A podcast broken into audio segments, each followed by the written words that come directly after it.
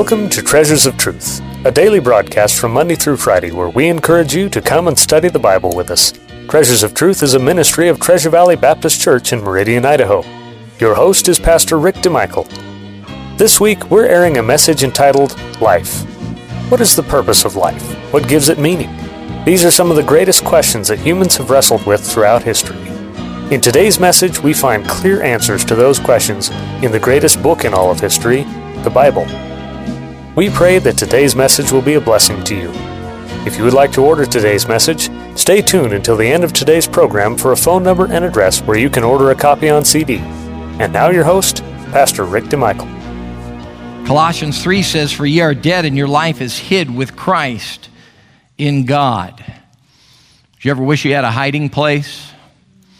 Christ is that hiding place.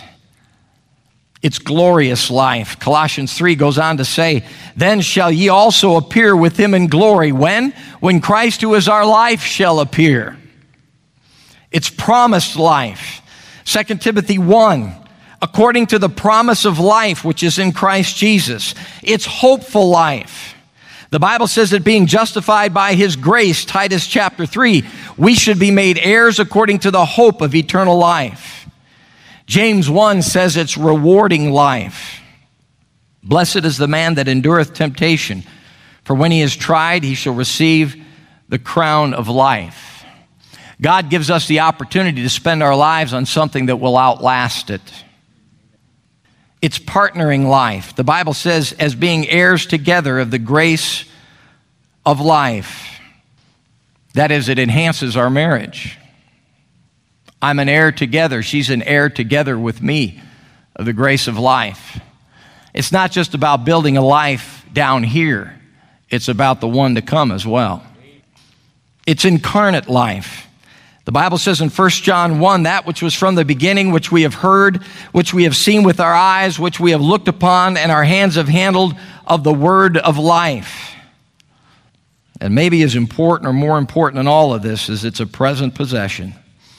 The Bible says, He that hath the Son hath life, and he that hath not the Son of God hath not life. These things have I written unto you that believe on the name of the Son of God, that you may know that you have eternal life.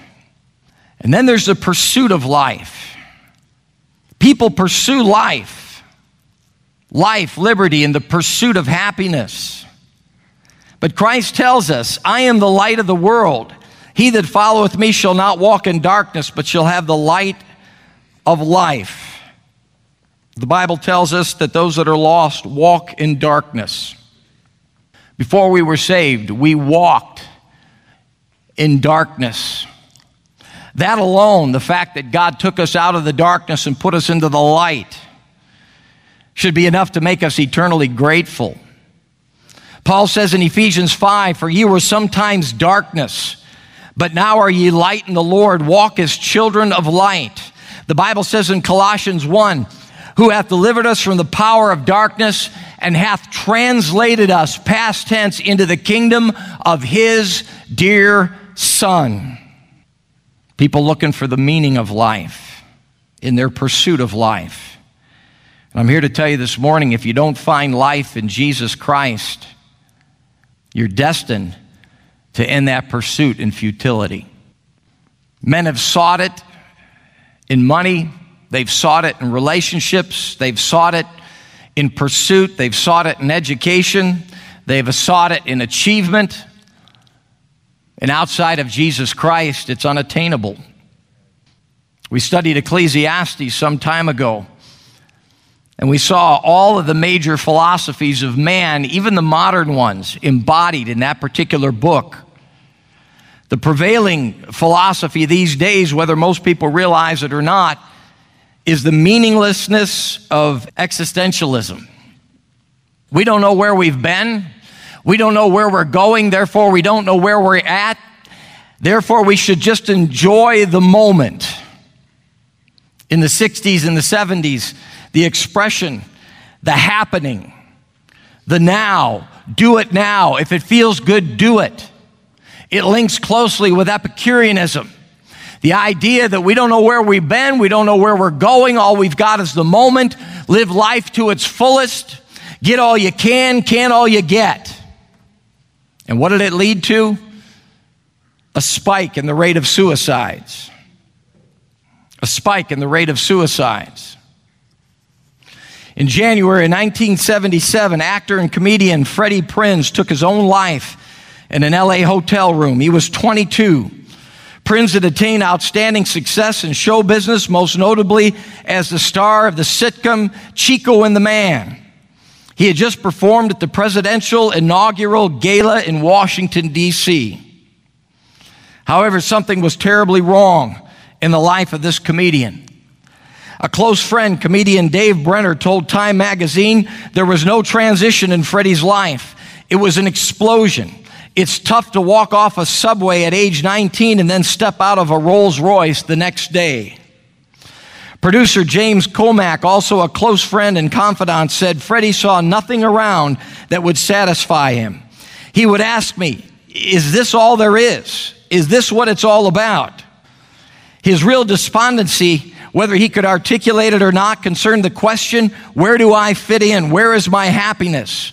I would tell him, Freddie, your happiness is right here. You're a star. And he'd say, No, that's no happiness for me anymore. Time concluded its story with this sentence For one of the most singular escape stories in ghetto history, escape was not enough. Escape was not enough. What does God say about life without Christ? He calls it shadowed. Matthew chapter 4. The people which sat in darkness saw great light, and to them which sat in the region and shadow of death, is life sprung up. In Matthew chapter 6, he calls it, he calls it dark. But if thine eye be evil, thy whole body shall be full of darkness. If therefore the light that is in thee be darkness, how great is that darkness? He calls it worthless and unhappy. Matthew 25 says, Cast ye the unprofitable servant into outer darkness, there shall be weeping and gnashing of teeth. He calls it subverted. Luke chapter 22. He says, But this is your hour in the power of darkness. In John chapter 1, it's described as ignorant, and the light shineth in darkness, and the darkness comprehended it not. In John chapter 3, it's called evil. And this is the condemnation that light has come into the world. Men love darkness rather than light because their deeds were evil. In John 12, he calls it unsure. Then Jesus said unto them, Yet a little while is the light with you. Walk while ye have light, lest darkness come upon you, for he that walketh in darkness knoweth not whither he goeth. It's called in the book of Romans, chapter 13, a slave's life. Let us therefore cast off the works of darkness. 1 Corinthians 4 calls it exposed. The Bible says, therefore, judge nothing before the time will bring to light the hidden things of darkness. It's called isolated. 2 Corinthians 6. The Bible says, And what communion hath light with darkness? It's unfruitful. The Bible tells us in Ephesians 5 and have no fellowship with the unfruitful works of darkness, but rather reprove them. It's called controlled. It's called controlled. People often reject the Bible and the things of God because they want to do what they want to do only to find themselves controlled by the rulers of the darkness of this world, by spiritual wickedness in high places. It's an imprisoned life who hath delivered us from the power of darkness. It's a gloomy life. Hebrews chapter 12 talks about blackness and darkness and a tempest. It's a bound life. The Bible says that ye should show forth the praises of him who hath called you out of darkness it's adversarial. It involves the devil. In 1 John chapter 1, it's dishonest. The Bible says if we say that we have fellowship with him and walk in darkness, we lie and do not the truth. Most people are leading a dishonest religious life, full of hypocrisy. It's hopeless without Christ. 1 John chapter 2 says, because the darkness is past and the true light now shineth. We were in darkness before we got saved. It's blind. 1 John chapter 2 says, And knoweth not whither he goeth, because that darkness hath blinded his eyes. Jude tells us in verse 13, Raging waves of the sea, foaming out their own shame, wandering stars, to whom is reserved the blackness of darkness forever. That's what life without Christ is like. Do you know when you when you read the first 3 chapters of the word of God and you see God in creation God doesn't waste any time separating the light from the darkness. But we live in a generation of Americans that doesn't believe in light and darkness, but sort of a, a gray mist, a sort of a twilight, shall we say. And Christians are drifting into it. I'm seeing the 60s all over again.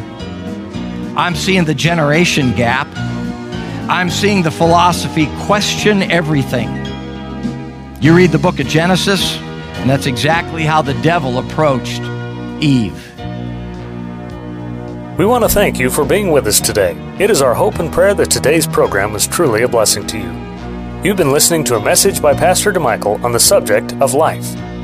The meaning of life is a deep subject, and our loving Creator has addressed it perfectly in His Word. The Bible tells us that man was created to have fellowship with God. Even though that fellowship was broken through our sin, God still offers new and abundant life through His Son, the Lord Jesus Christ. And as we mentioned at the beginning of the broadcast, if you would like to order a copy of today's message, CDs are available for a suggested contribution of $5 each.